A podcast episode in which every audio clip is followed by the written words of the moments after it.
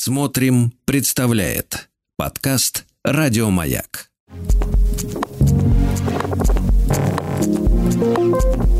Этот заколдованный мир. Дорогие мои, здравствуйте, с вами Артем Новиченков, Владислав Тимкин. Добрый А, вечер. Добрый вечер, да. И сегодня мы продолжаем наш цикл разговоров о Средневековье. У нас сегодня в гостях Рустам Рахматуллин, писатель, москвовед, страновед, краевед. И мы будем говорить о, о мифологии Москвы. Да? Можно так. Здравствуйте, Рустам. Здравствуйте. А, э, вы в Москве родились? Да. А где? В Лосинке.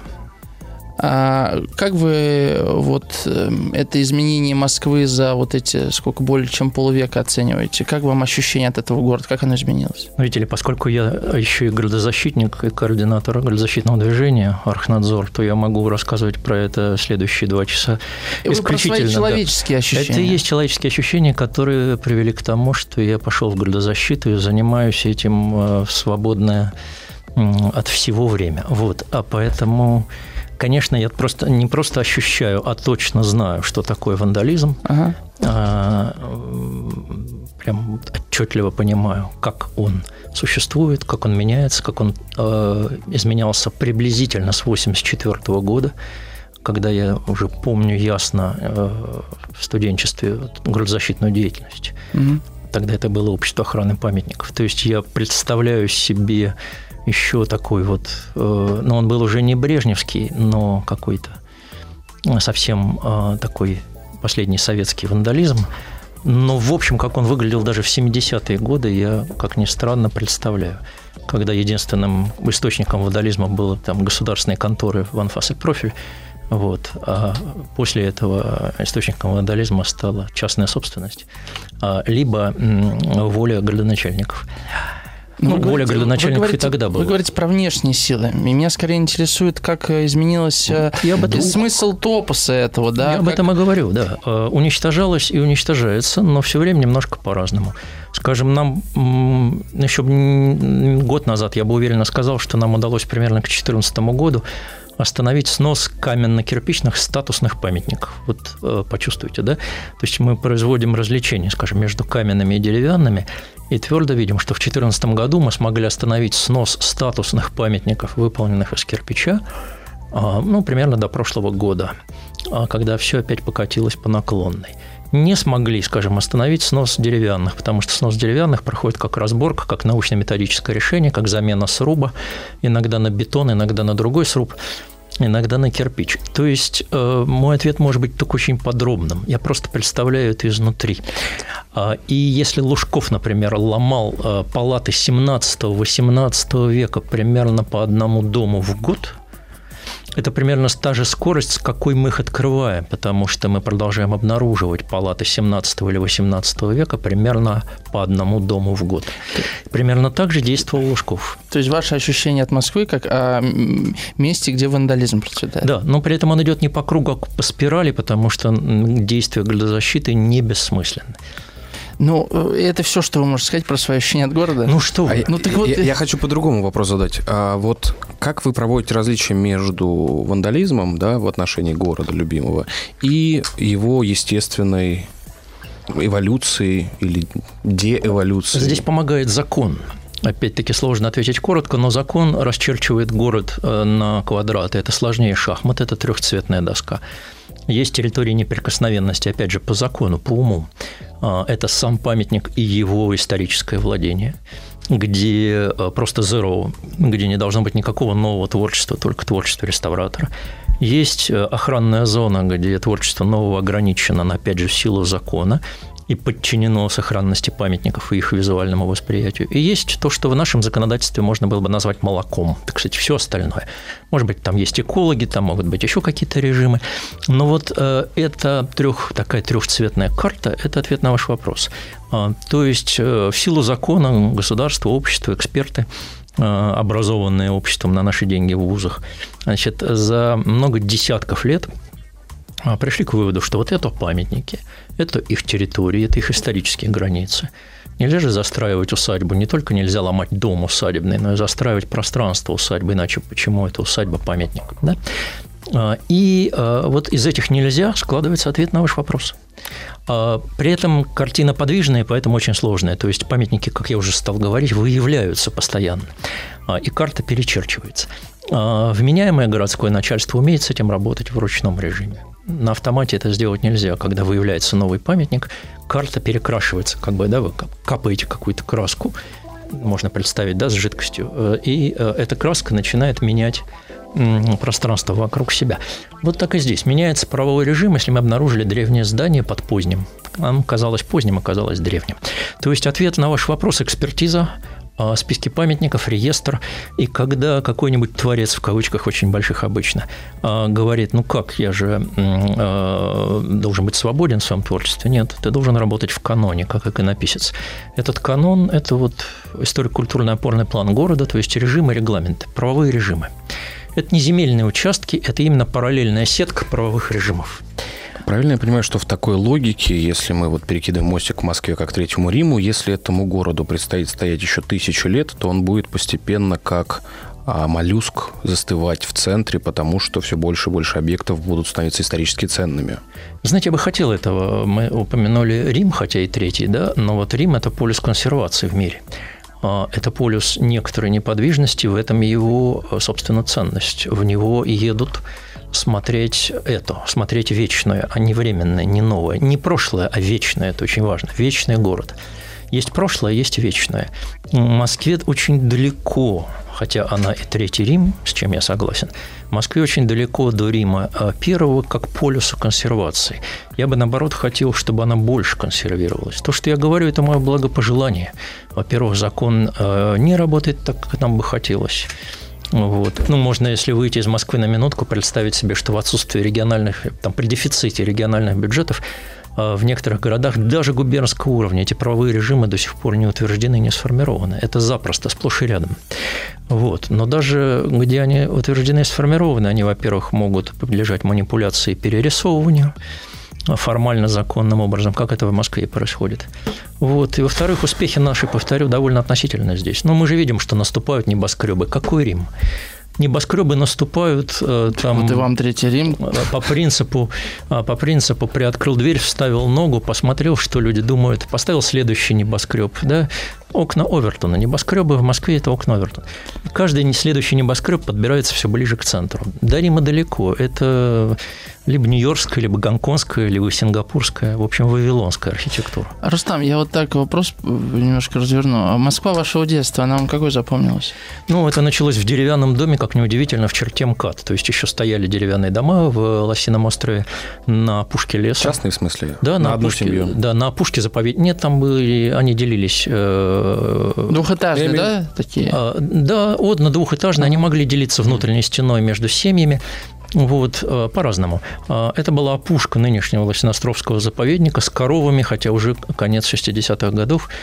Вот, коровы могли там поломать задний забор. Вот, но это память совсем-совсем ранняя, потому что очень скоро переселили в 12-этажку, и такое более сознательное детство. Там же Лосин. А, да, Лосин. более сознательное детство – это 12-этажка, просто в очень зеленом хорошем районе. И опять-таки все, наверное, а, годы детства можно было проснуться от того, что одна и та же телега какого-то молочника с бидонами ехала из замка до куда-то сдавать, видимо, сдавать продукцию.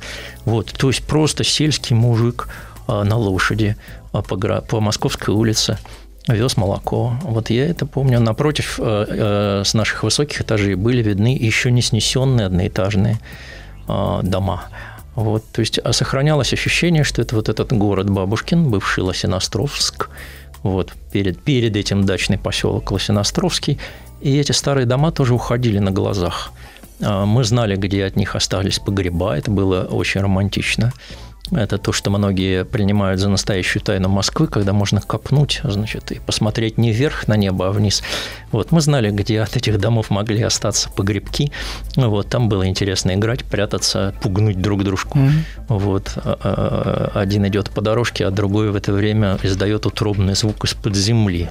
Вот это было вскоре после сноса какого-то деревянного квартала. Вот такая была местность. Э, после футбола перебегали нашу улицу улицу, чтобы попить из колонки. То есть наш квартал был модерновый, модерновый такой, брежневский, брежневский, ага. а напротив можно было испить воды э, из э, колонки. И продуктов из, можно было купить из качалки. Там, да? да, все вот такой ага. был дв, очень двойственный быт такой.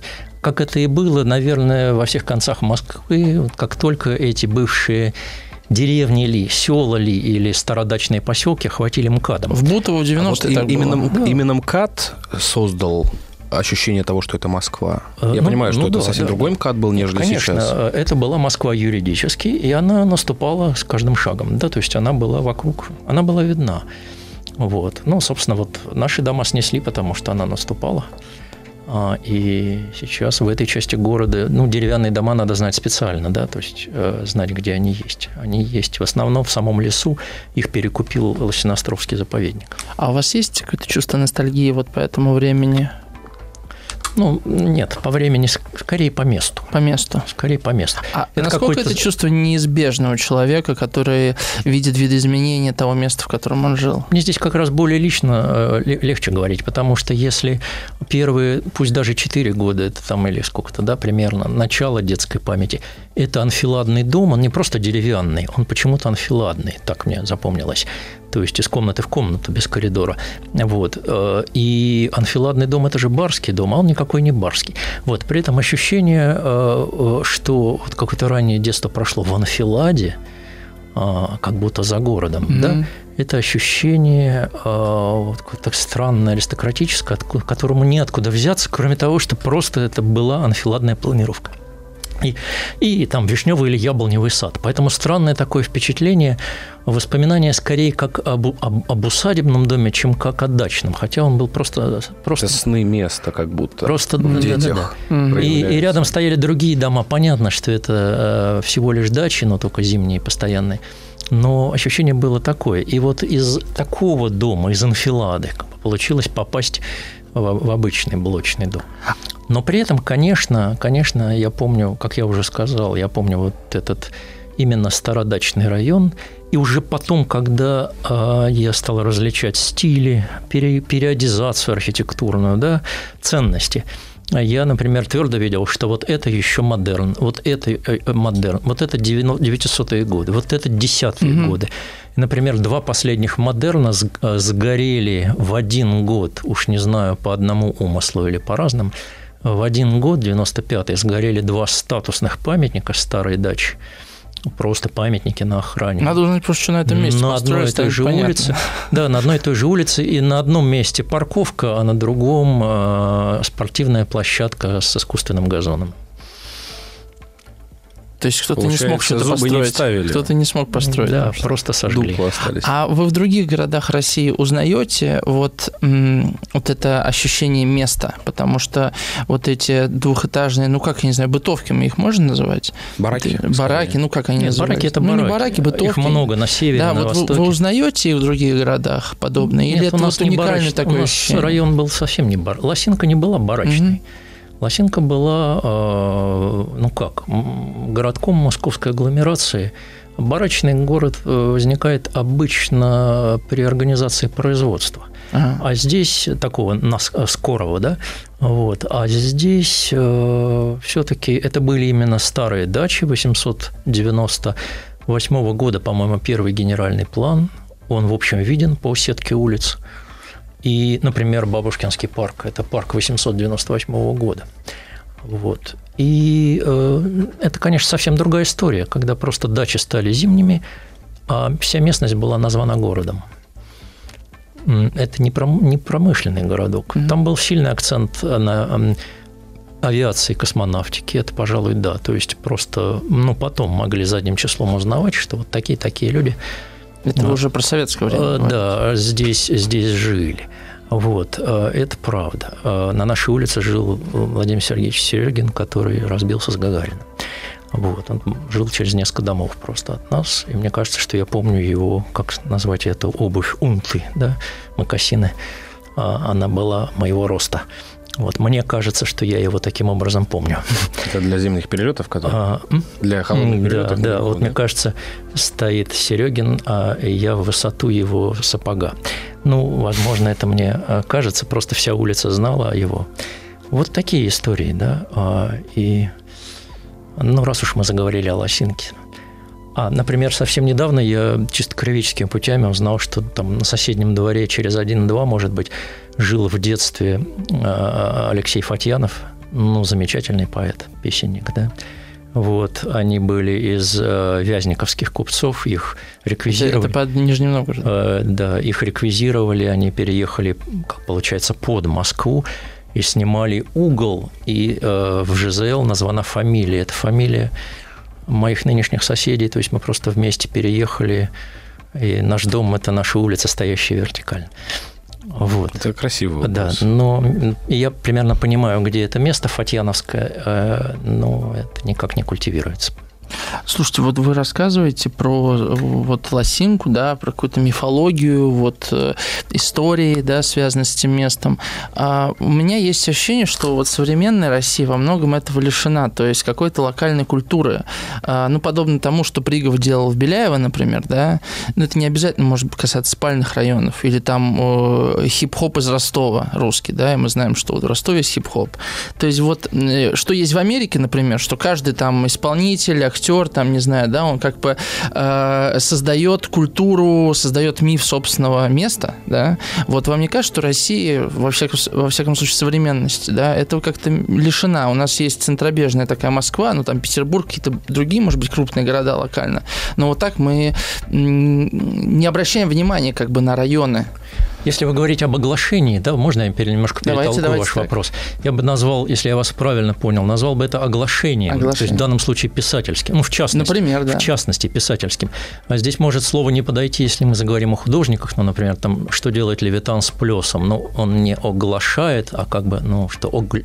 оглядает, да, как бы оглядывает. Что делает кино с местом, да, вот тоже какое-то слово. Но пусть они все называются огласить, ага. да.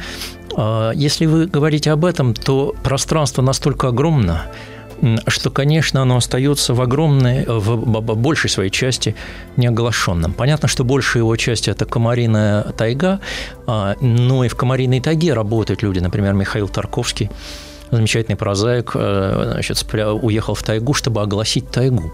Но это из наших современников возьмем, да? Но при этом, конечно, в целом масса тайги э, с трудом подвергается оглашению. А вот интересно э, понять, почему не появился свой писатель или свой художник или свое кино вот в таком-то или таком месте. Да, да, да? Да. А разные причины. Но понимаете, если бы, например, какой привести пример? Великий Устюг. Что сделало этот город, что проявило его на карте? Его проявил на карте э, э, наш недруг по градозащите Юрий Михайлович Лужков, запустив туда Деда главного, Де, главного Деда Мороза. Ага. Проект оказался а, что называется, федеральным. А, возвышает ли это Великий Устюг? Мне кажется, что город Стефана Пермского, а, город там, Прокопия Устюжского, это принижает. Подмен, да? Надо да. уйти Мы... на рекламу прервать. На новости, новости да, да. и вернемся. 967 103 5 задавайте вопросы. Этот заколдованный. Возвращаемся. У нас сегодня в гостях э, москвовед, страновед, писатель, краевед Рустам Рахматулин. Я совсем забыл сказать, что мы сегодня разыгрываем книгу Рустама э, э, от издательства СТ. Называется книга «Об любовании Москвы». Вот она тоже из серии «Страдающие средневековье», поэтому а задавайте Мне нравится ваши... и подзаголовок ее «Топография, социология, метафизика любовного мифа». Да. Задавайте ваши вопросы Рустаму, пишите комментарии, мы постараемся все прочитать. А, а мы вернемся в ту точку, на которой остановились. Мы говорили об оглашении э, определенных локаций, и вы начали говорить про Устюг. Да, оглашением я назвал ну, приход писателя или, может быть, художника или кинематографиста, слово. Ну, певца какого-то, короче. А, ну, все-таки оглашение, да. Кого, э, кто проявил бы место на карте, и таких ага. непроявленных мест еще очень много. Почему я вспомнил про Устюг?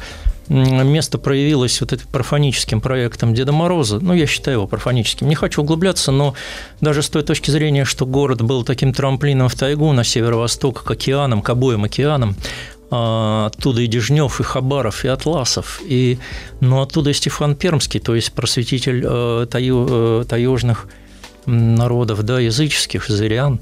А, и Дед Мороз, как такая фигура некая неоязыческая, это как будто разворот вектора а, в обратную сторону из леса. Но я не хочу э, в данном случае никого обижать. А вот вспомнил, что... Возможно, вы уже обидели. Что Деда Мороза. Да, что у Кира и подарков мне не будет э, через полгода.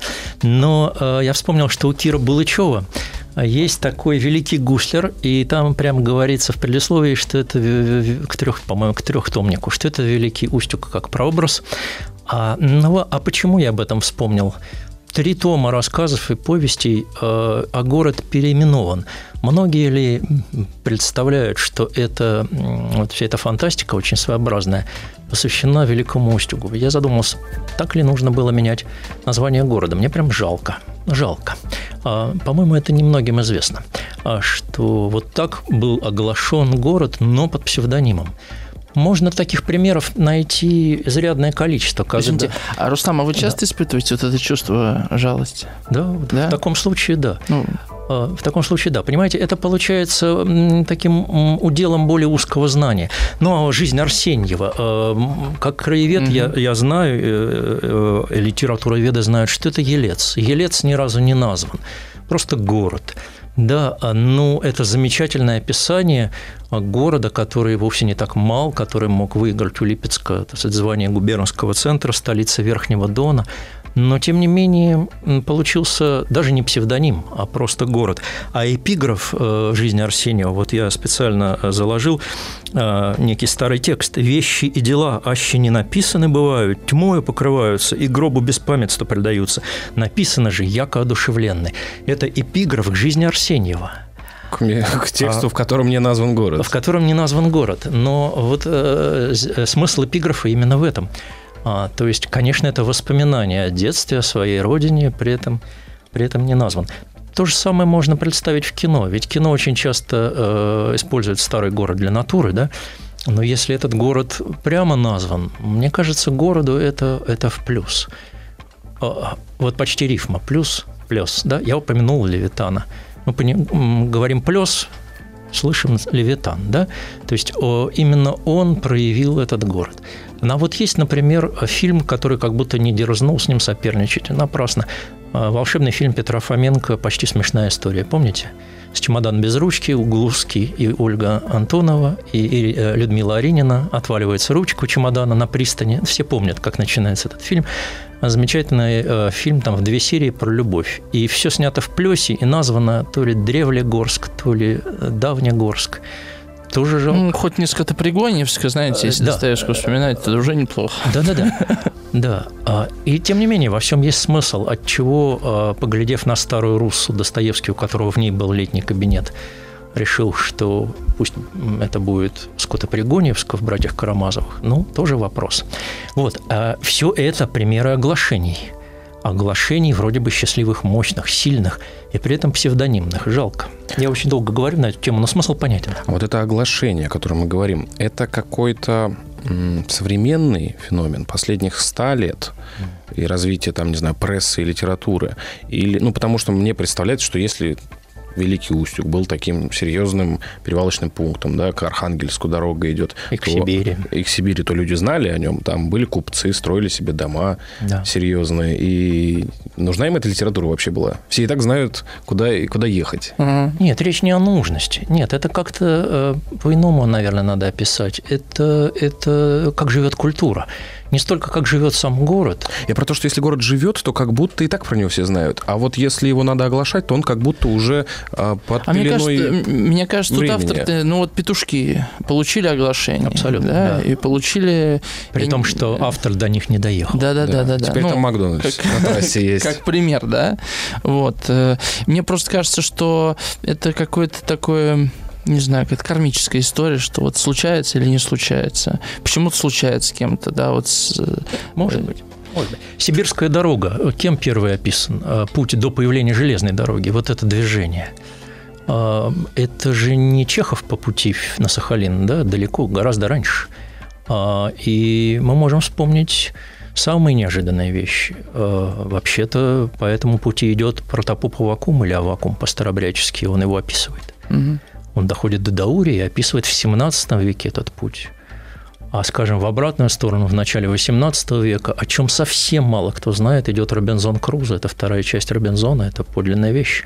А, Его запускает Дефо в кругосветное путешествие. Идем в России, да? И часть этого Ага. путешествия лежит через Россию в обратном направлении, из Китая в Архангельск, с зимовкой в Тобольске, со встречи со ссыльным князем Голицыным, значит, э, по-видимому, канцлером от царевны Софии.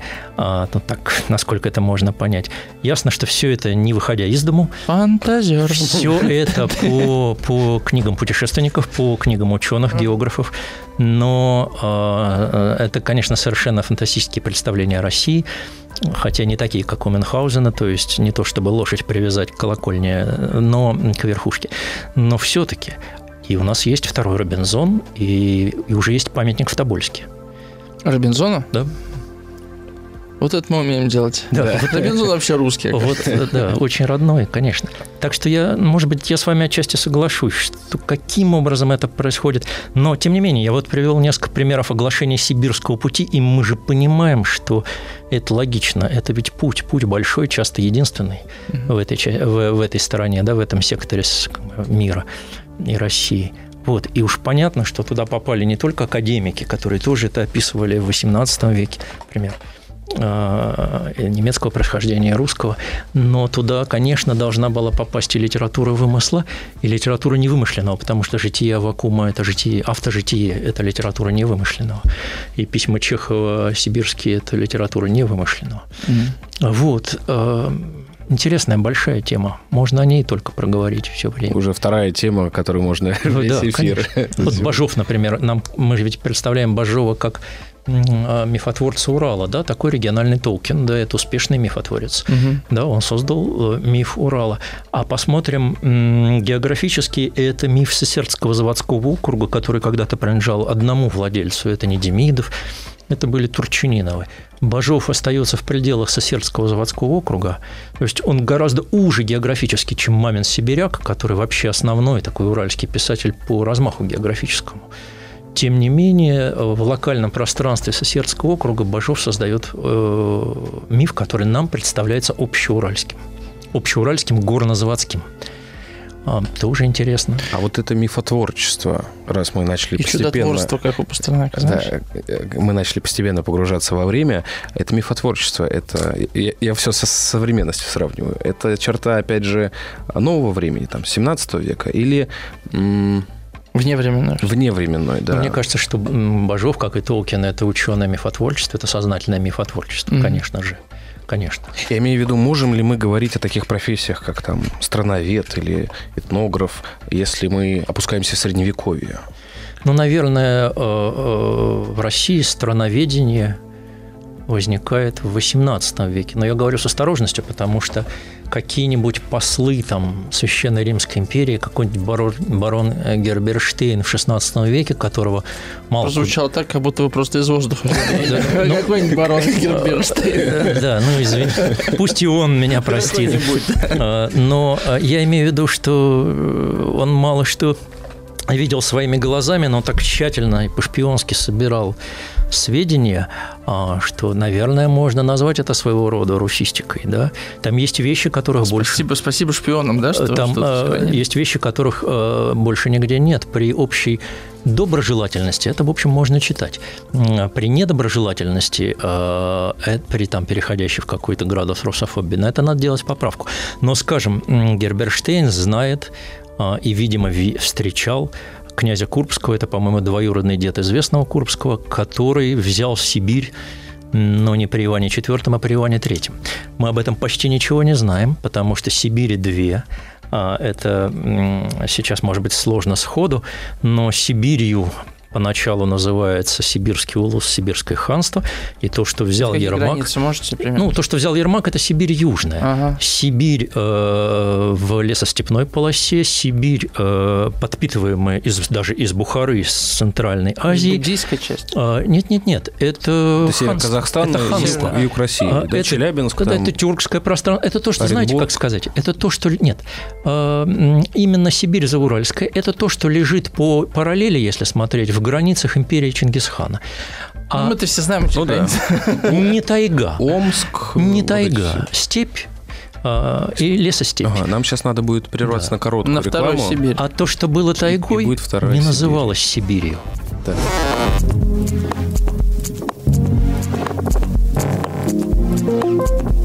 Этот заколдованный. Так вот, Рустам, да, вот про Мир. Сигизмунда фон Герберштейна хотел И вторую Сибирь. И вторую Сибирь, да. Давайте, с того же места. Через сколько? Уже. Уже говорите. Уже можно. А, а так э, вот э, барон фон Герберштейн э, знал, что при нем то, что мы называем Сибирью, уже частично принадлежало России. Это еще один очень интересный сюжет. Понимаете ли, как я уже сказал, первоначально Сибирь – это сибирское ханство, то есть довольно локальное пространство. А над ним надстояло в тайге а, финно-угорское пространство, то, что сейчас называют, если мы берем Западную Сибирь, ближнюю, а, Ханты-Мансийским округом. Mm. Он себя само называет и сейчас Югра. И, по-моему, полное название, да, Ханты-Мансийский Югра как-то. Автономный округ. Автономный да, округ. Тюменской области. И, да, и русская традиция называет Югру Югрой, а не Сибирью.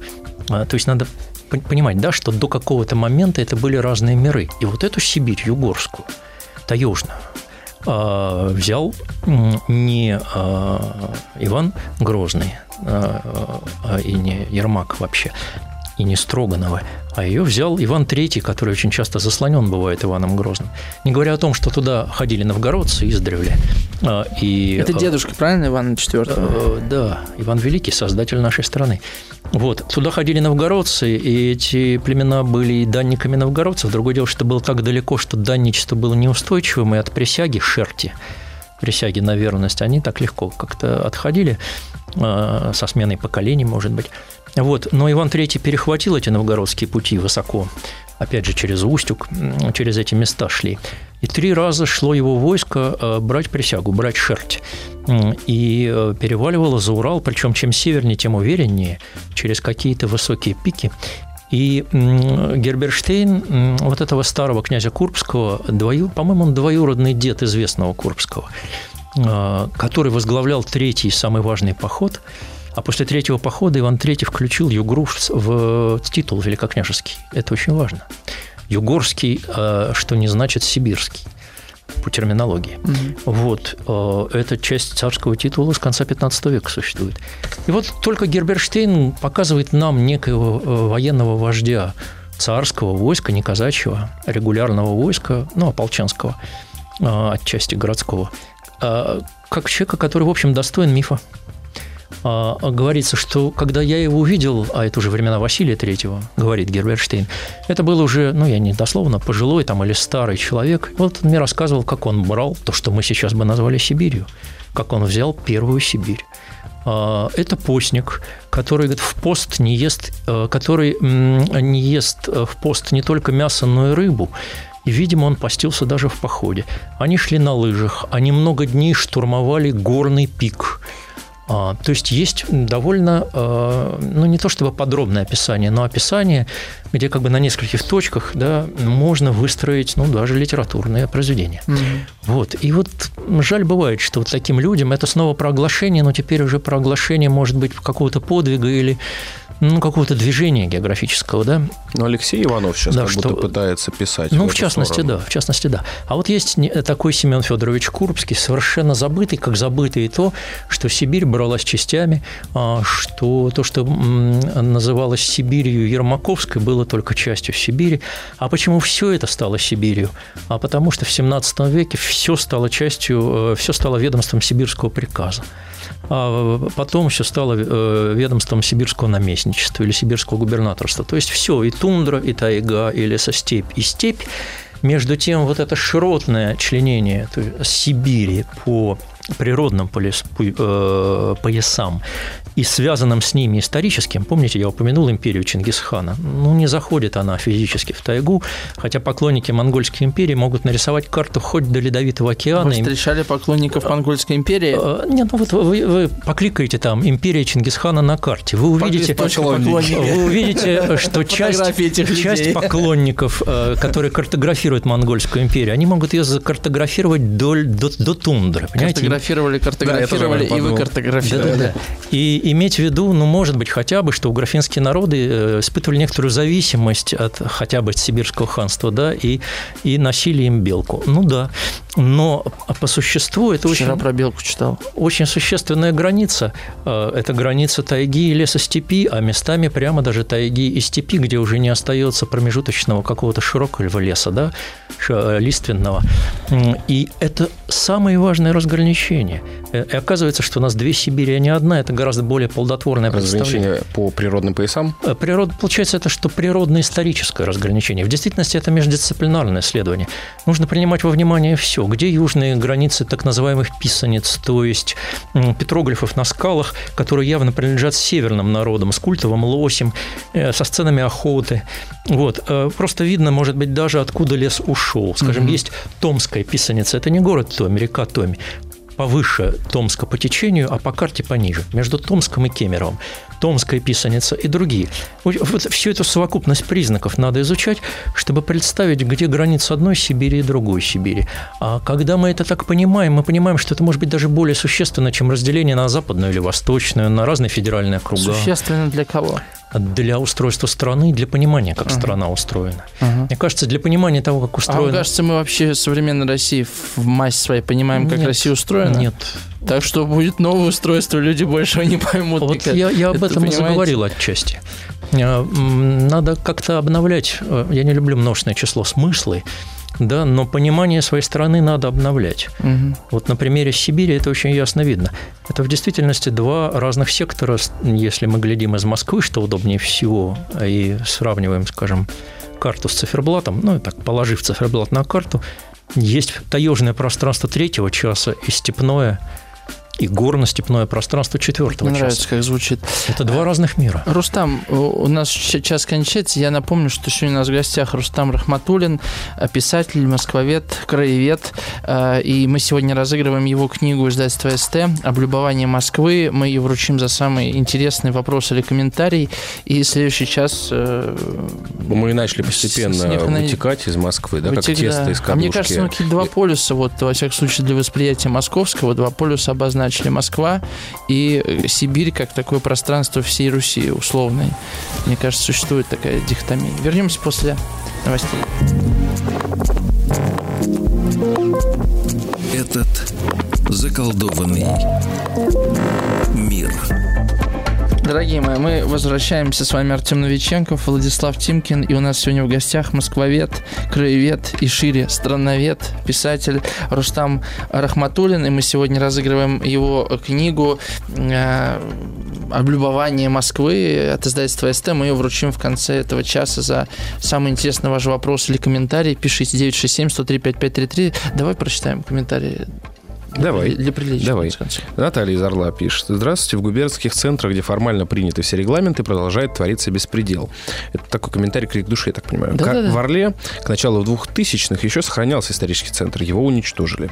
Какие-то здания просто не реставрировали, дожидаясь естественного распада. Какие-то сносили, не особенно заботясь о точке зрения общества. Этот процесс продолжается. Деревянные дома сжигают, каменные выкупают под застройку.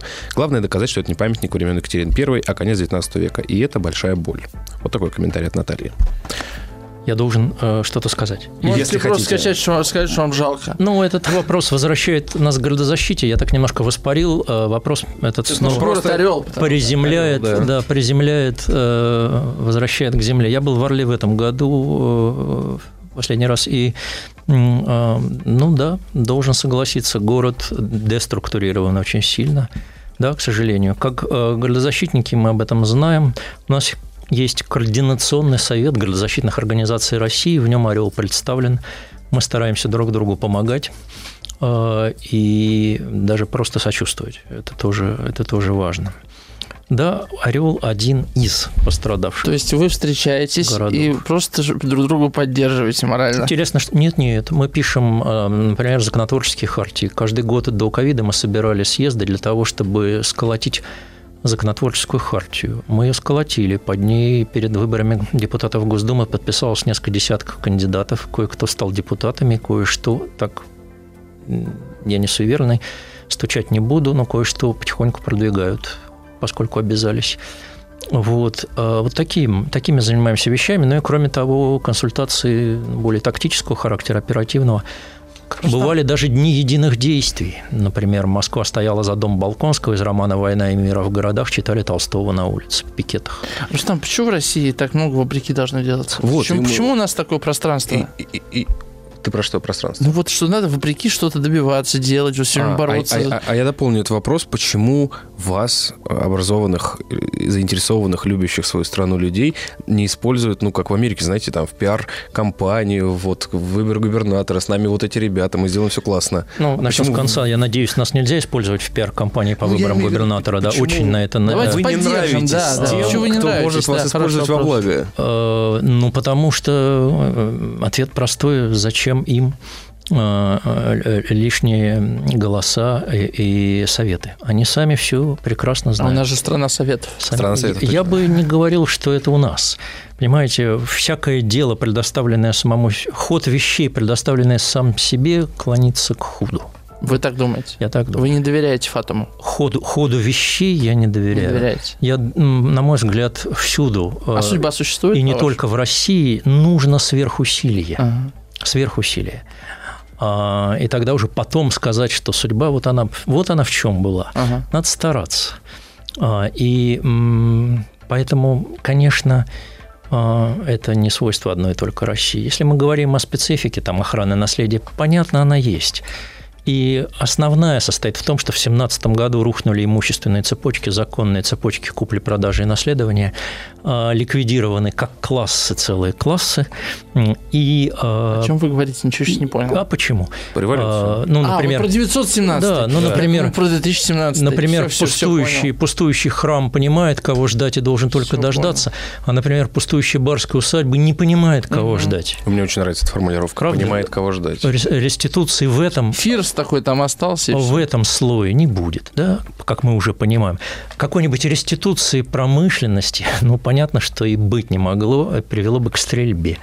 А, Реституция с проституцией, похоже, Вот, слово. а, а, вот- и вот этот обрыв, обрыв цепочек законной собственности, да, и уничтожение сословий, а, за которым, из которого прямо следует и, и, и борьба с религией, из всего этого прямо следует уничтожение целых классов наследия или его запустение. И вот эта специфика тоже не только российская, она, конечно же, а, постсоветская вся, да, и да, она отличается от тех а, стран, где такого не было. Или было, но так давно, и потом реставрировалось, скажем, Мгм. как после французской революции хотя бы отчасти, да.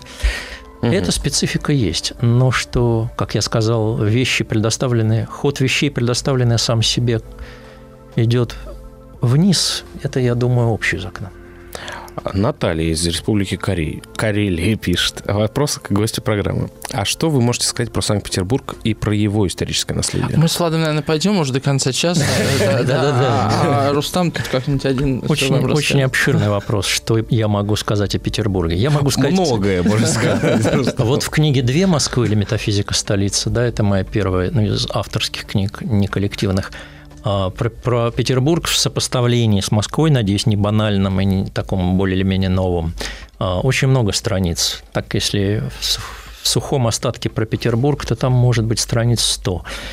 Поэтому что выделить, какой ответ дать? Самый короткий ответ – в Петербурге есть кому думать о Петербурге. Что сегодня происходит, наверное, такой вопрос? Петербурге. Нет, нет, здесь скорее, если это вопрос о природе места, но правда, я даже не, нач- не буду начинать ответ, просто скажу, что в Петербурге мощная школа краеведческая, мощная школа метафизического краеведения, она идет от Николая Анциферова. Физического краеведения. Наконец-то Так, наконец-то, да, наконец-то мы дошли до этой точки. Конечно. Расскажите в двух словах, что такое метафизическое краеведение. Это то, чем я по преимуществу занимаюсь, это то, чему посвящены две книги о Так Москве. давайте о вашем преимуществе Чему говорить. хотя бы отчасти должна быть посвящена вот книга э, по регионалистике, которую мы до сих пор фактически не называя обсуждали, да, ну, она пишется, и она как Извините, то есть вы метафизический краевед еще? Можно так да, сказать. Я люблю это слово.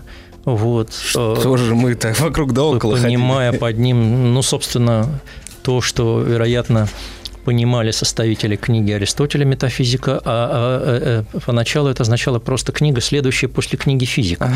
Но получилось такое замечательное название, которое означает то, что над физикой, кроме физики, сверх и за нею. Угу. То есть то, что не очевидно. И вот это неочевидное в городе, а второй уровень знаний, второй уровень и понимания, может быть, да, а, вот это то, что мне интереснее всего. Скажите, а, ну то давайте вот на этом месте мы потопчемся, если вы не против, да? А, значит, можно ли заниматься метафизикой места научно? Научно можно, да. Как? Это, ну, это будет называться, скажем, сакральной топографией. То есть это вполне академическое занятие. Ну, какой привести пример? Шествие на Осляте – это церемониал 16-17 столетий между Кремлем и Китай-городом на Красной площади по преимуществу или между Спасскими воротами, Спасской башней и храмом Василия Блаженного mm-hmm. и лобным местом. А, это шествие церемониальное представляло собой ну, такую живую икону входа Господня в Иерусалим. Глава церкви, сначала митрополит, потом патриарх, восседал на белой лошади в маске осла, что само по себе удивительно. Патриарх. А, да, он был живой иконой Спасителя. Царь, земной царь, а, тот другой следующий, вел а, коня в поводу. Он был конюшей Господа, первый боярин. То есть он был в качестве самого себя. А наука – не просто может этим заниматься, она этим занимается. Но она это описывает, но, она... сак... но сакральное и нет, содержание она... Сакральная этого... топография не только описывает это, она это интерпретирует. Она интерпретирует, э, например, э, через эту призму. Москву как Иерусалим. То есть, ведь если шествие идет между частями города, а в Иерусалиме оно тоже шло между частями города, а, то есть, собственно, между огражденным Иерусалимом и священным предградием Елеонской горы через Кедронский поток, а, значит, в Москве это шествие позволяет позиционировать части города, Кремль и Китай-город, и саму Красную площадь, где был ров, поток, угу. позиционировать как стороны Иерусалима. Наука видит, что через сто лет шествия развернулись. То они шли из Кремля к храму Василия Блаженного, и странным образом Кремль был загородием, Елеоном по-иерусалимски, ага. а храм Василия Блаженного был, собственно, Иерусалимом огражденным.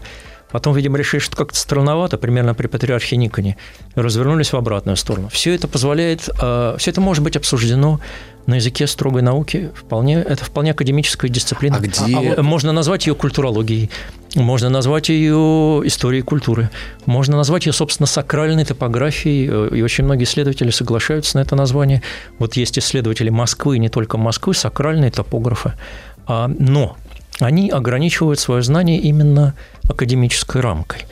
Я предложил, вот в частности, в своих книжках а, двигаться немножко дальше, а, и помимо вот этой метафизики намерений, потому что шествие на сляте – это некоторое намерение, это некоторый замысел, да, то есть те, кто его устанавливали, митрополит Макарий, может быть, сам Иван Грозный, имели в виду, что вот это части Москвы как Иерусалима. Кроме этого, есть, а, конечно, ненамеренность в становлении города – есть вещи совершенно метафизические, которые действуют через человека, но явно неосознанно. И вот когда... Можете пример привести, пожалуйста? Ну, давайте... Про себя, может? Нет, зачем?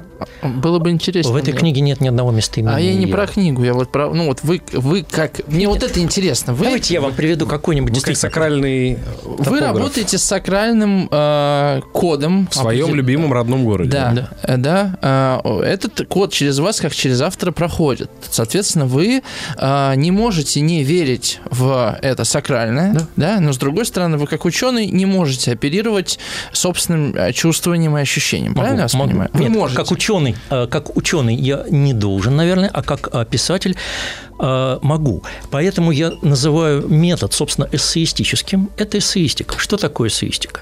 Это исследование посредством текста. Ну или, в двух словах, творящий комментарий. Мы когда-то с коллегами еще в конце 90-х годов создали такой эссе-клуб. Это был клуб именно собеседований, не литературных чтений, хотя такое тоже бывало. То есть не клуб по- э, э, про поэзию, а клуб эссеистики. И там мы два заседания за несколько лет посвятили определению эссе.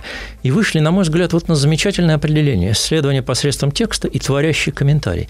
Когда комментарий выходит за свою строгую рамку в область творчества, да, в область интуиции – на мой взгляд, писатель имеет на это право. Вы можете свой опыт вот этого э, творящего комментария интуитивного привести? Да, ну, Будьте моим добры. опытом вы называете тексты. Это Ваше все... проживание ну, сакрального. Что-то вдруг это, вы это, обнаружили да. в себе или в окружающем пространстве. Это именно то, чем наполнена и книга «Две Москвы», и книга «Облюбование Москвы». Я просто хочу э, выбрать какой-нибудь пример, ну, может быть, повеселее, попонять. Давайте вот так. Можно очень грустный, это не важно. Сюжет, которым кончается книга «Облюбование Москвы», разыгрываемая сегодня. А, «Покровские ворота». Вот фильм «Москва», да, один из самых московских фильмов. Угу. В нем есть персонаж а, Савранский. Это всадник, назовем его так, да, мотоциклист, лица которого мы не видим и слов которого мы не слышим. А, и это всадник, который помогает влюбленным особенно в последний момент. Mm-hmm. Да? Ну, конечно, это ангелическая фигура. А, тут можно вспомнить «Небо над Берлином», но лучше вспомнить э, финал «Мастера Маргарита», где темные всадники а, помогают влюбленным. И эти темные всадники уносят влюбленных из Москвы. Причем они уносят их с кромки Воробьевых гор с некого трамплина. А Савранский, оставив влюбленных в Москве, с этого трамплина возвращается в Москву. А, Тут я... можно вспомнить бригаду, как они встречаются а... на Воробьевых горах, и там вот, начинается Не знаю, не смотрел. Или Москва Но... Сорокина. Это точно не ко мне. А вот здесь получается, а, что... Тот же культурный код, между Что это ответ на финал «Мастера Маргариты», романа трудного, о котором стоит говорить, а, там, очертив себя меловым кругом, что называется, но очень важно, что здесь есть и противоположность темным всадникам, потому что Савранский, конечно, светлый, а, и противоположность вот этому оставлению, э, возвращению. А, влюбленные остаются в Москве. А, и вместо э, темной финальной элегии – как печально вечерняя земля, как таинственные туманы над болотами. Помните? Да. Москва, ты молодеешь, а я старею. Светлая финальная элегия. То есть я почти утверждаю, что э, финал Покровских ворот э, зеркало светлое к финалу Мастера Маргариты. Это вы описываете Теперь, э, свои открытия, вот да. открытия Но. литературные и культуру, культурологические. Сакральная тут какая страна? Ну, я отчасти об этом сказал, потому что я говорю, что Савранский – это маска ангела. А в «Мастере Маргарите» речь идет о демонических фигурах. Москва – это место, куда спускаются... О демонических фигурах. Ага. А, но я приводил пример немного другого. Право автора э, эссеистики выйти за границу академического знания. А я говорю, что это ответ на... Э, что этот, ну, назовем его текст, кино как текст, ответ на другой текст. А в чем доказательность э, моего утверждения? Ну, отчасти во встречной интуиции слушающего, читающего – он говорит, ух ты, да, вот. Но отчасти это... Да не надо, мне кажется, ничего доказывать. Нет, но Чувствую, отчасти... что так, и ним. Но отчасти поняли... это вполне ученый подход. Очевидно. Я сопоставляю два произведения и делаю между ними, ну, прям чертежный перенос. Я просто, на самом деле, к нам же приходит много вот э, культурологов, историков часто вот в связи вот с этим проектом, этот заколдованный мир, да, и я постоянно наталкиваюсь вот э, в речах наших гостей на какую-то, как вам сказать, какую-то глыбу в виде научного подхода, подхода, что все время приходится объяснять, оправдываться, говорить, что, не слушайте, ну, бог, на самом деле это все нормально, допустить. так можно, да, и не дай бог, вот что я просто сказал, потому что я знаю, что так, даже если не могу это доказать. И все Или вот перед могу. храмом науки распинаются, хотя ты знаешь, что это истина, да, я не могу это доказать, но это именно так, и я знаю, и интуитивно знаю, а тем более, когда мы говорим о сакральном, оно не поддается доказательству, потому что иначе оно перестает быть сакральным. Подобно вот эта компьютерная мышь, мы не можем в нее верить, потому что она объективна. Понимаете? Понимаете, если мы докажем существование чего-то сакрального, оно перестает быть сакральным. Поэтому вот этот зазор, я все время слушаю гостей, тем более, которые верят в сакральное. Понимаете, у нас часто люди, которые говорят о душах, но вообще не, не имеют никакой веры в, в эти души, да, это мне понятно. А когда человек верит в это, говорит, ну я не могу как ученый верить, то как вот э, жить в, это, в, в, в этом распятии, разорванности между научным подходом и твоим мироощущением, в конце концов? А, ну, все-таки академический исследователь останется на своей площадке академической. Но я специально сказал, что эти вот книжки, мои книжки, это эссеистика. И, и, на мой взгляд, э, это господский, а не служебный жанр литературы. То есть, а наука служебный жанр? Нет, нет, я говорю сейчас о текстах. Ага. Скажем, трактат – это не совсем то, что эссе. Трактат все-таки это произведение доказательное вот в таком строго ученом смысле. Но эссе, как господский жанр, стоящий в ряду с поэзией и новеллистикой, а не под ними, не ниже, он имеет право на то, о чем вы говорите. Я, я совершенно, согласен. Я совершенно с вами согласен, могу только Просто как вам удается сидеть на двух противоположных стульях? А это не два, это просто такой метод э, творчества. Ну, слушайте, мой любимый э, автор в этом смысле, э, скажем, Ключевский, он историк, ученый, и он изумительный писатель а он афорист. И я ну, почти уверен, что часть его мыслей родилась под пером, а не до того, как он сел за стол. Я вижу, как он строит фразу. Безусловно. Я вижу, что он хочет, чтобы каждое предложение было афористическим. Я вижу, что он хочет поставить зеркало внутри предложения. Да? Ну, например, афоризм может строиться на, зерка... на отзеркаливании внутри фразы. Да? А, а, что он а, хочет выделять там афористику свою в отдельный текст, допустим. Да? А, просто понятно, что это человек, который ничуть не ниже а, своих современников-билетристов. Вот, например, говорится на празднике Пушкинском в Москве, это когда открывали... 5 секунд. Да, когда открывали памятник. Mm-hmm. Выступали великие писатели. Э, там Достоевский, Тургенев, э, Островский. А как же Ключевский? И новости. Этот заколдованный. Да, мы возвращаемся. У нас сегодня в гостях Рустам Рахматуллин, э, метафизический краевед, писатель. Э, пишите ваши вопросы Рустаму 967-103-5533. Мы сегодня раз... Разыгрываем, Разыгрываем книгу, книгу да. да. «Облюбование Москвы» называется. Это издательство У меня очень важный Давай. вопрос. Э, из прошлого часа, связанный вот с этой вот... Эм процедурой, которая позволяет сравнивать Иерусалим с Москвой. А где тогда, согласно этой карте, когда вот в одну сторону процесс идет и в другую процесс идет сторону, где находится Голгофа в Москве и где Гиенна? А, это опять-таки сложный вопрос, потому что и шествия разворачивались, как да, я да, сказал. Да, и в Были две редакции шествий, то есть Москва как будто бы нащупывает, да. Но самый короткий ответ состоит в том, что лобное место – это калька слова Голгофа. Угу. Вот. А, и тогда получается, что в первой редакции шествий, когда огражденный Иерусалим – это храм Василия Блаженного, ну, то есть Покровский собор его правильнее называть, а, то вне града, как это и было а, при земной жизни Христа, вне града располагается Голгофа, лобное место. Когда шествие разворачивается, эти аналогии вообще теряют смысл, приобретают смысл э, аналогии со сторонами света, потому что а, и с огражденностью, потому что действительно огражденный Кремль начинается поставляться с огражденным Иерусалимом, но Василий Блаженный теряет аналогию, и Лобномес теряет аналогию, и арабский писатель Павел Олепский, который сопровождает патриарха Антиохийского в 17 веке, в Москву говорит, ну, наверное, это Вифания, то есть селение за Елеоном, а, потому что елеонских э, аналогий, аналогий, связанных с Елеонской Масличной горой, на стороне Красной площади не получается. Вот такой ответ.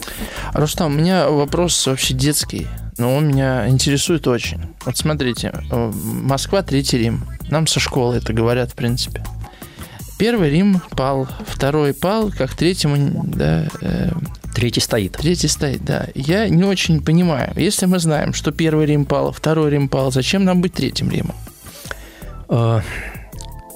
Я вообще полагаю, что то, что сказал Филофей, это как гвоздь вбито. Это вбито навсегда, и это так, так истинно и так точно. Да, То есть как будто уж, проклятие заложено. Уж не знаю. В, нет, в нет. А это ведь о чем? это о трансляции империи. Это я понимаю. А не просто столицы. А у Филофея нет имени Москва. У Филофея царство нашего государя. Имя Москва, э, ну, то есть православное царство, имя Москва появляется у анонимного продолжателя – и потом э, в утверждении Пятого Патриархата Московского, э, уже в конце XVI века. Третий Рим – это царство нашего государя, то есть православное царство. На вопрос «зачем?» ответ э, совсем простой. Потому что православное. А, а это как, какие года? когда это... Филофей писал в начале XVI века начале свои 16 письма. Да, при Василии III. Эта фраза говорилась, когда Санкт-Петербург был столицей империи? Понимаете ли, э, как тут ответить на ваш вопрос? Э, если это городоведческая формула про Москву именно, то Петербург оказывается в ней вот этим странным четвертым. А, кстати, исследовательница этих текстов, персонаж. исследовательница этих текстов Нина Синицына говорит, что четвертый Рим возникает в самом пророчестве Филофея, назовем его пророчеством, да, хотя это не совсем, может быть, корректно. Вот, но третий Рим, четвертый возникает в самом тексте как отрицание. Он ниоткуда больше не берется, он берется из этого текста. А, в смысле, четвертому не бывать? Четвертому не бывать, и возникает э, понятие, возникает э, да, э, категория мысли. То есть он возникает из отрицания. Вот. И если мы говорим на уровне, если мы вводим эту формулу на уровне городов, то есть трансляции столичности, Рим, Константинополь, Москва – да, а, то получается, что за четвертый можно принять Петербург. И на этом часто строится оппозиция Москвы-Петербурга. Но, как я сказал, Филофей не называл Москву. Филофей говорил о царстве, о русском царстве. И в этом смысле, что значит и в этом смысле Москва и Петербург, я закончу да. и в этом смысле Москва и Петербург погружаются в третий. Да, да, да. Они являются частью царства. В этом смысле оппозиция столиц ну, не то чтобы снимается, но она меняет, э, меняет характер. Вот. А в этом смысле Петербург не против Москвы. А, а, то есть это наша внутренняя драма, драма столичности, ее смещения. Но царство русского государя есть Третий Рим. Он в таком вот смысле сам собой в четвертый не уклоняется. А четвертому не быть означает, что, ну, на мой взгляд, что центру силы Восточной Европы никуда не деться отсюда. А Восточной Европой следует называть э, поствизантийскую, то есть mm-hmm. не постсоветскую, а именно восточно-христианскую Европу, в которой нет никакой Польши, никакой Чехии, mm-hmm. но обязательно есть страны восточного христианства. Болгария, да. Да, почему я не говорю только православие, потому что еще есть Армения, uh-huh. а еще можно уйти из Европы в Эфиопию, Э, и Сирию э, посмотреть ну, в этом смысле. у нас даже русский поэт есть. А, да, и сейчас прямо на этих днях идет общение с Эфиопией, а, и Николай Степанович Гумилев завещал заниматься Эфиопией. Вот, так что вот в таком смысле центр силы восточного э, христианства или восточного Рима он в Москве, это очевидно. Рустам, я правильно понимаю, что если ну, во всяком случае, мне кажется, что эта максима, она до сих пор жива. Да. Она воспринимается людьми как э, не какой-то реликт, да, а как вполне себе вот э, полную смысла, да, наполненную смыслом такую фразу, довольно мощную. Значит ли это, что и президента мы воспринимаем как государя по сей день? Нет, так не должно а быть. А как же, а как же тогда царство? Как, же как тогда... может быть царство без царя? Да. Нет, если мы говорим о нынешнем нашем состоянии, то, конечно, это состояние уклонения, и оно опять-таки началось я чуть не сказал в семнадцатом году, но уклонение э, началось, может быть, при Петре, так сказали бы славянофилы, может быть, при Никоне, так сказали бы старообрядцы, но главное, э, что реальная история состоит из уклонений от идеи. То есть есть идея вещи, это я сейчас по-платоновски уже говорю, да, я очень люблю этот простой пример, когда мы в речи говорим по идее. То есть не так, как есть, а так, как должно быть. Угу. Это платоновское. По лошадности. Это платоновское выражение. А, фактически, да, то есть мы, вернее, по платоновской мысли, по, по, платоновски... По идее, эта штука, в эту штуку да. должны входить, да, по инструкции, да. говорим, но они не входят. Говорим о простых вещах по платоновски. А, в ортодоксальном смысле это речь о замысле, да, или о том, что называется русской идеей или идеей народа вообще, или идеей нации. А, один философ сказал, идея нации не то, что народ, идея народа не то, что народ думает о себе во времени, но то, что Бог думает о ней вечности. Другой прямо сказал, «Э, это Божий замысел о России. Mm. То есть э, всякий разговор о, о русской идее, он должен не из головы выходить. То есть русская идея... Из сердца? Нет, она не из головы должна выходить, она должна приходить в голову. Вот, э, это, Но она же это не, моя, больше не, не мой афоризм. Да, Хорошо. я только имею в виду, что э, это замысел, который нужно сочетать, а не выдумать. А, и, э, а когда я, мы его забыли? Это я отвечаю на ваш вопрос об уклонении, да, о том, что у нас республика, а не монархия, да, но в действительности вся история Третьего Рима состоит в этом смысле, от, э, из уклонений от идеи или возвращения к ней, приближений, отдалений. Если есть сама мысль, если есть кому сформулировать это, э, потребовать вернуться, приблизиться, возможно приблизиться. В конце концов, те же славянофилы или русские консерваторы XIX века а, как бы э, рычагом, просто рычагом двигали ситуацию к пониманию. Наверное, еще рычали. Да, контрпетровскую осуществляли контрпетровскую романтическую консервативную реакцию, да, вели к пониманию. То есть э, наша жизнь состоит из отдаления и понимания. Mm-hmm. Конечно, республика сама по себе это отдаление. Угу. Хороший у вас ответ на мой вопрос. Мне очень понравился, правда. А вот если у нас есть идея, как некий вертикальный столб света, например, да, и есть постоянное отклонение, через которое проявляется живая история, то что позволяет не терять из виду вот эту ось? Это книжные исключительно люди ее держат? Или, или это мифология вообще? Или есть Москва как некий киль, который эту идею просто удерживает, чтобы мы далеко не отклонились, как будто собственная гравитация. Все вместе. А, я думаю, мало кто понимает содержание э, мысли Филофея все-таки. Да, все, все слышали, все могут произнести. Не все слышали. Но, но ну, хорошо. все слышали? Ну, но, сейчас уж точно все. Но, да, сейчас точно все. Но расшифровать, вот как мы сейчас с вами пытаемся, наверное, немногие расшифруют. Я думаю, что держит реальность. Я думаю, что держит та самая идея э, нации, народа, страны. А, то есть есть замысел некий, а, и если ты от него отклоняешься, тебе хуже. Ты идешь против рожна. А, поэтому можно назвать Просто это... наша программа начинает сбоить или почему? А, да, можно назвать Упругость это больше. можно назвать это матрицей. Ну, например, если ты отказываешься от имперской э, миссии Восточного Рима, ага. преемственной от Константинополя, то в Карабахе что-то не то, в Косове что-то не то. Почему я привожу эти примеры? А, потому что это примеры ответственности на внешнем контуре. Мы спрашиваем себя, это наша ответственность? Ага. Сирия с миллионом христиан, в том числе бежавших, это наша ответственность. Значит, это вопросы Восточного Рима к самому себе. То есть от того, что эти вопросы снова возникают, угу. Мы этим и держимся. Получается так. То есть э, нас э, жизнь толкает назад к идентичности. Понимаете, многие могли бы говорить, ну, например, во время Балканской войны, как говорил Лев Толстой через своих персонажей, что непонятно, что мы там делаем. Правда же? А Достоевский ему а, в лице его персонажей а, отвечал, а, э, нет, понятно, нет, солдатик. То есть один говорил, солдатик не понимает, что он делает на Балканах, другой говорил, нет, понимает. И когда Константинополь уже лежал в наших руках фактически, не был взят, он, вот он уже лежал на ладонях. Скобелев не вошел в него, но ходил. Это поразительно. Есть э, фотография с подписью стамбульского ателье. А он просто зашел э, и сфотографировал. Так вот, э, и вдруг оказалось, что сила вещей такова, что мы уже у стен Константинополя mm-hmm. и не готовы к этому. Значит, э, дело не в набросе черных и белых шаров. Дело в том, что один из этих великих был прав, а другой нет. Один чувствовал, куда ведет жизнь, а другой не чувствовал.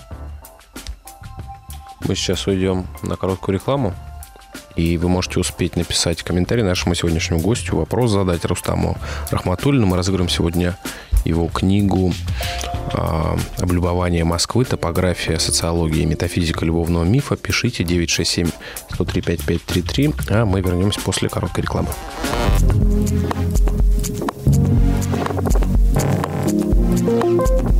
Этот заколдованный. Снести, а он пожалеет. Да. Мы а тоже сейчас какой, пожалеем. кстати, объем? Вот можно ли оценить? Э, Процентов, снес... по-моему, никто не знает. Никто не знает? Уничтоженных церквей? Мне кажется, да, за советское время. Это надо считать вручную. Есть такой ресурс соборы.ру. никто не считал вручную? Нет, нет. По, по, по городам. Но это мудрено. Соборы.ру есть такой ресурс. По православным церквям э, России, Украины, Беларуси, Молдавии можно посчитать, если есть силы. А это ресурс, э, ну, просто где каждый храм, включая новейшие часовни. Ну, это 70%, 50, 30. Какие примерные цифры, по вашим ощущениям? Ближе, ближе к, я думаю, 40. Ага. Как раз Москва была 40-40. Угу. Татьяна а, да, из, Ниж... из Нижегородской области пишет. Очень интересно говорить о метафизике места. Живу в Нижнем Новгороде и не устаю открывать все новые двери. Черты столицы и провинции, быт, повадки жителей. Можно многое понять в истории развития города и современном ключе. Конечно, можно разрушать памятники, не сохранять имеющиеся, как в советское время, но невозможно стереть это ментальное чувство принадлежности именно к этому месту. А как вы объясняете? Вы понимаете, да, вот про это чувство, которое, о котором говорит Татьяна? Вы же понимаете, да? Ну, да. А как его объяснить? Нет, объяснить чувство, не знаю. Ага. Не знаю. Хорошие, но это не вопрос был, да, это хорошая, комментарий. хорошая Да. реплика. Да. А вот вы говорили, когда речь шла об исследовании Сибири первой, да, о том, что ее вот э, там иностранцы, и я так понимаю, что это может быть вот либо шпионская деятельность, либо о, геологоразведка или поиск новых эм, там, не знаю, пушных промыслов. И вы говорите, вот они посланники чего-то. У них есть как бы идея, и попутно они открывают территории, да? А вот вы как этнограф, вы посланник чего? Но я все-таки не этнограф. Нет, э, я, наверное, не, не про всех э, сказал, потому что были академики и в 18 веке, которые специально исследовали и Сибирь, и другие места. Но у них У тоже вас какая заказ. Паллас, идея. например, Да, там или... у них У вас- заказ же был У вас какой-то. какая Конечно, сверхидея, конечно. А у вас, у вас же нет заказа. Заказа нет никакого, вот. да. И на чем вы двигаетесь по жизни к этому? Ну, смотрите, я лет 8 вот э, писал, да больше, наверное, а, вот эти две книги о Москве, полагал, что вот это мое задание. Тоже как-то сложно было сформулировать. Перед этим я много лет собирал информацию, но мне никак не хотелось, накапливал, но мне никак не хотелось писать тридевятый путеводитель просто своими словами. В какой-то момент вот открылся метод, который я называю эссеистическим, да, открылся вот этот уровень, который я называю э, метафизическим, да, возм- уровень, ну, как бы возможность исследования. Вот. А после этого я почти сразу себе сказал, вот я начинаю период больших путешествий. Я хотел бы попробовать сделать что-нибудь такое же, но про страну. Это, конечно, задача максимум. Вот, это начать и кончить, примитивно выражаясь. Но, но правда, это того, это того стоит. А Стоит попробовать, во всяком случае. Вот я пробую, сижу, пишу. А, У нас же ближе к концу. Давайте выберем, кому книжку-то вручим. Вот. Ну, Мало сегодня комментариев было. Мало, Все да. слушают, видимо, завороженно. Вадим вот из Воронежа еще написал. «Замысел» – хорошее слово. Замыл и сел. Это ты любишь такое. За шутки не дадим. Ну, Вот у нас, значит, был вопрос. Такая Боль реплика орла. про боль орла, да. Про что можете сказать про Санкт-Петербург? Можете сказать многое. про Елец еще нам написали. Елец написали маленький, но гордый. Из Липецкой области нам написали, видимо, ельчане. А, вот. вопрос в жанре... а, Не жан- обязательно. Нет? Вы Нет. можете... И вот Татьяна из широкий- Нижнего Новгорода написала про метафизики места. Ну, э, вопрос с болью был про орел самый, да? Да. С, с наибольшей болью, да? Хорошо. Э, В Нижнем Новгороде я тоже услышал эту нотку. Ну, давайте мы отметим орел. Мгм. Хорошо. Значит, книга а, о любви. Облюбование Москвы Да. да, от- отправляется Наталья, которая уже скоро нас в библиотеку соберет, благодаря радио Маяк и издательству СТ. Да. эм, Значит, у меня два вопроса. Один совсем малюсенький в конце задам. Я должен успеть. А Это всё- вопрос малюсенький, а ответ... Ответ, да. А, а вопрос еще вот, так- вот какой. А, Рустам, а если бы вот э, Россию представлять как единое какое-то существо с, как, с каким-то замыслом, с какой-то идеей, с какой-то жизненной вообще целью, что общего у всей этой огромной территории? Как вы чувствуете это существо? Ну, мы отчасти об этом уже поговорили. Это, э, эм, это империя Восточной Европы, наследующая Восточно-Римской империи. Ее задача – организация этого пространства, сохранение его идентичности. Тут есть несколько контуров. Есть русский контур, есть внешний. Есть еще буддисты, есть шаманы. Э, То есть к ним это какое имеет отношение? Нет, нет, нет. Тут, конечно, масса поправок к Да, тому, да. что я сказал, потому что Россия двигалась, мы поговорили немножко об этом, и в область безгосударственных племен, и в область таких протогосударственных племен, даже русская традиция называла угорских сибиряков там князцы и даже князья. Вот. А понятно, что Россия раздвигалась э, в разных направлениях, и в Южной степной Сибири, те, о ком а, вы сказали, но генеральное задание а, на мой, а, на мой взгляд, метафизическое все-таки. Мгм. Вот, вот именно замысел. Он, он состоит в этом. Здесь Замысел русского народа, а, скажем, а, да? как, ну, как имперообразующего, он состоит э, в вот, преемственной от Восточного Рима организации Восточного mm. и даже больше, чем Европы. Тут мы начинаем думать Армения, Грузия, Европа или Азия. Э, ну, слово Европа, слово нас Европа начинает, Фифи, начинает сбивать. Я полагаю, что христиане это Европа. Рустам, и последний вопрос я задаю всем нашим гостям. Ведьм надо сжигать или нет? Ой, это вопрос в стиле блиц такой. Да. Рустам, сжигаете ведьм или оставляем? Нет, если это практика... Настоящих. Это подождите, это практика, кто определяет настоящее? Это практика Западной Инквизиции, русская церковь людей не сжигала. Даже? Хорошо. Пока никто еще не сжег ведьм. Угу. И тогда у меня маленький вопрос, у нас 30 секунд. Где проходит граница Москвы? Сложно сказать. Историческая Москва примерно. Не, вот как пока вы чувствуете, как города это, Москвы как, сегодня? Как... Нет, не сегодня, где, вообще. Где Москва ощущается, как... да, Москва вами? Где кончается? Ощутить. Где кончается город и начинается его пригород. Вот так да, получается. Да. Ну, мне кажется, что кольцевая дорога, как ни э, прозаично это звучит, это все-таки аналог крепостного, крепостного сооружения по очень простой причине. Это замкнутый периметр с воротными выездами. Священный круг. Все. Спасибо. Так, у нас был Понятно. Рустам Рахматуллин, москвовед, метафизический краевед, писатель. До свидания. Да. Спасибо вам. Спасибо, до свидания. Еще больше подкастов «Маяка» Насмотрим.